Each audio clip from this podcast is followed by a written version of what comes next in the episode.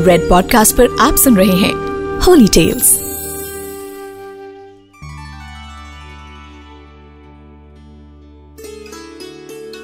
हमारे देश में वैसे तो कई ऐसे मंदिर हैं, जिनके पास धन और संपत्ति की कोई कमी नहीं है।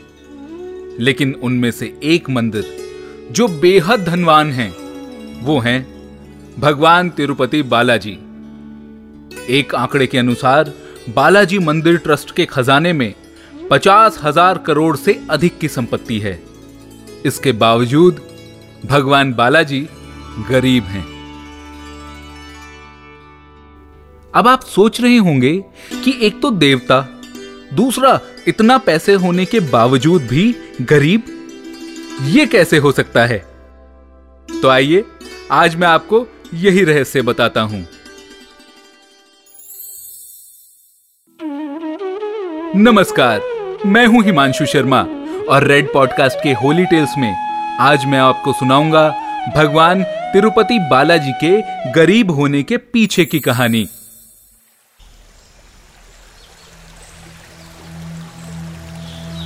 एक बार की बात है, सरस्वती नदी के तट पर ऋषि मुनि एकत्रित हो गए और वे इस विषय पर चर्चा करने लगे कि ब्रह्मा जी, शिव जी और श्रीहरि विष्णु में सबसे बड़े और श्रेष्ठ कौन हैं? पर जब इसका कोई निष्कर्ष न निकलता हुआ दिखा तो उन्होंने त्रिदेवों की परीक्षा लेने का निश्चय किया।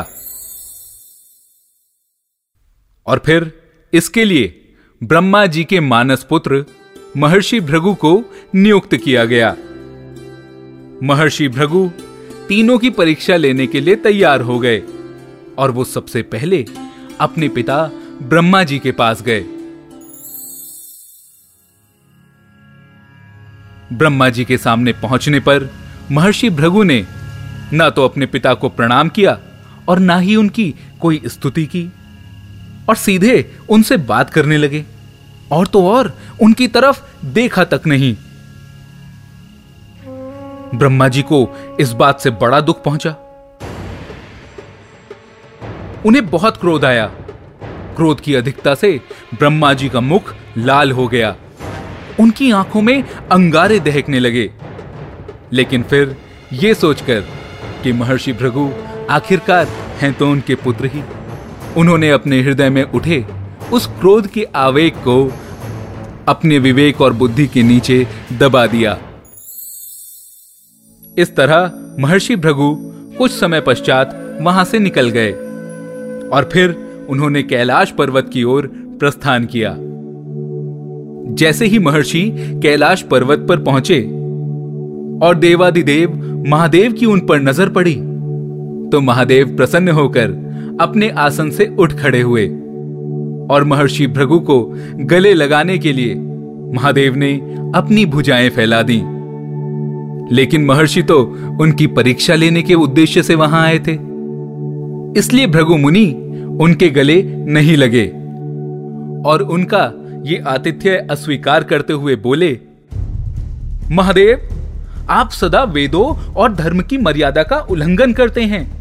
दुष्टों और पापियों को आप जो वरदान देते हैं, उनसे सारी सृष्टि पर भयंकर संकट आ जाता है।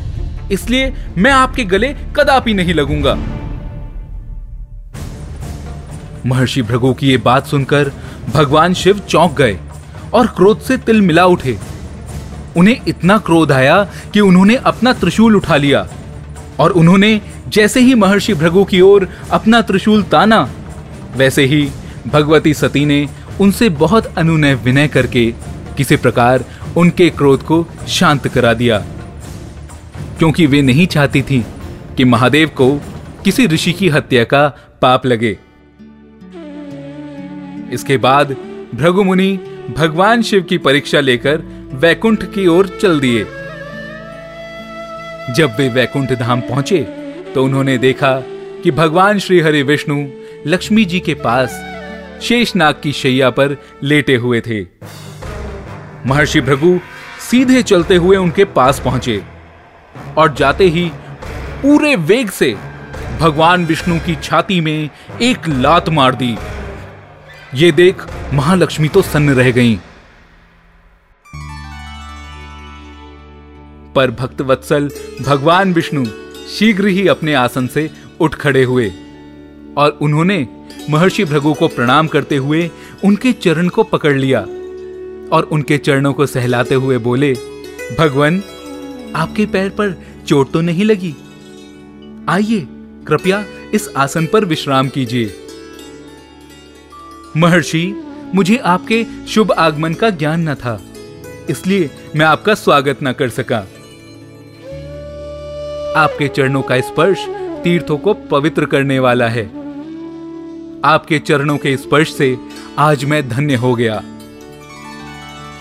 भगवान विष्णु का ये प्रेम व्यवहार देखकर महर्षि भृगु की आँखों से अश्रु बहने लगे और उसके बाद उन्होंने भगवान विष्णु को हाथ जोड़कर उनसे क्षमा मांगी। और उन्हें सारा वृतांत सुनाया कि किस प्रकार वे ब्रह्मा जी, शिव जी और उनकी परीक्षा लेने के उद्देश्य से वहाँ आए थे।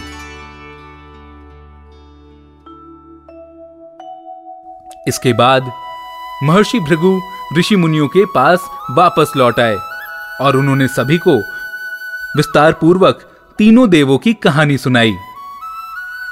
महर्षि भृगु के अनुभव सुनकर सभी ऋषि मुनि बड़े हैरान हुए और उनके सभी संदेह दूर हो गए। और तब से वे भगवान विष्णु को सबसे सहनशील मानकर उनकी पूजा अर्चना करने लगे। महर्षि भृगु तो भगवान विष्णु की परीक्षा लेकर वहाँ से चले गए थे। लेकिन भगवान विष्णु का इस तरह ऋषि भृगु के आगे हाथ जोड़ना और उनकी गलती होते हुए भी खुद गलती स्वीकार कर लेना। महालक्ष्मी को बिल्कुल पसंद नहीं आया। महालक्ष्मी तो भृगु ऋषि को दंड देना चाहती थी। पर भगवान विष्णु के कुछ ना कहने पर और उल्टा महर्षि का आदर सत्कार करने पर देवी लक्ष्मी भगवान विष्णु से नाराज़ हो गईं। वे भगवान विष्णु से इस तरह रूठ गईं कि वे बैकुंठ धाम को छोड़कर वहाँ से चली गईं। भगवान विष्णु ने माँ लक्ष्मी को रोकने की बहुत कोशिश की, लेकिन उन्होंने उनकी एक ना सुनी महालक्ष्मी के जाने के बाद भगवान विष्णु ने देवी लक्ष्मी को ढूंढना शुरू किया, और तब कुछ समय के बाद उन्हें पता चला कि महालक्ष्मी देवी ने पृथ्वी पर पद्मावती नाम की कन्या के रूप में जन्म लिया है तब भगवान विष्णु ने भी अपना रूप बदला और वे पद्मावती के पास पहुँच गए।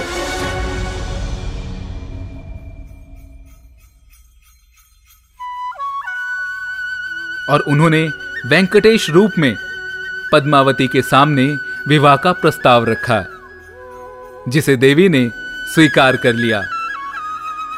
लेकिन इसके बाद एक और समस्या खड़ी हो गई।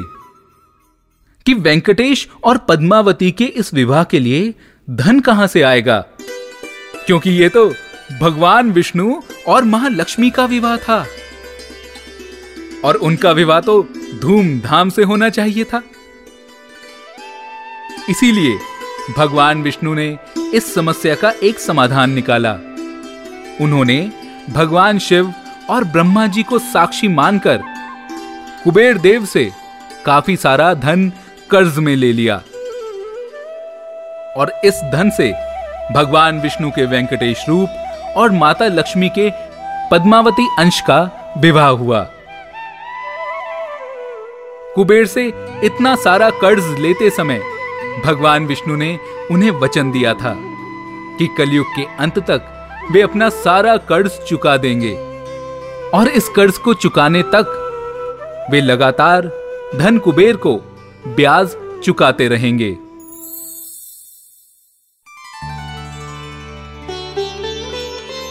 भगवान विष्णु के कर्ज में डूबे होने की इसी मान्यता के कारण बड़ी मात्रा में भक्तजन भगवान विष्णु के तिरुपति बालाजी रूप को धन दौलत भेंट करते हैं और सोना भी चढ़ाते हैं, ताकि भगवान उस धन को, कुबेर को लगातार देते रहें और एक दिन वे कर्ज मुक्त हो जाएँ। इसीलिए तिरुपति बालाजी मंदिर के पास हज़ारों करोड़ रुपए के धन संपत्ति होने के बावजूद बालाजी भगवान गरीब हैं। मैं हूँ हिमांशु शर्मा और रेड पॉडकास्ट के होली टेल्स में आप सुन रहे थे हज़ारों करोड़ की संपत्ति वाले तिरुपति बालाजी के गरीब होने के पीछे का रहस्य। ऐसी और कहानियों के लिए जुड़े रहें। द एस्ट्रोलॉजिक डॉट कॉम के साथ फेसबुक इंस्टाग्राम और यूट्यूब पर धन्यवाद You were listening to Red Podcast Holy Tales. Written by Himanshu Sharma. Audio designed by Ayush Mehra. Send your feedback and suggestions right to us at podcast at redfm.in.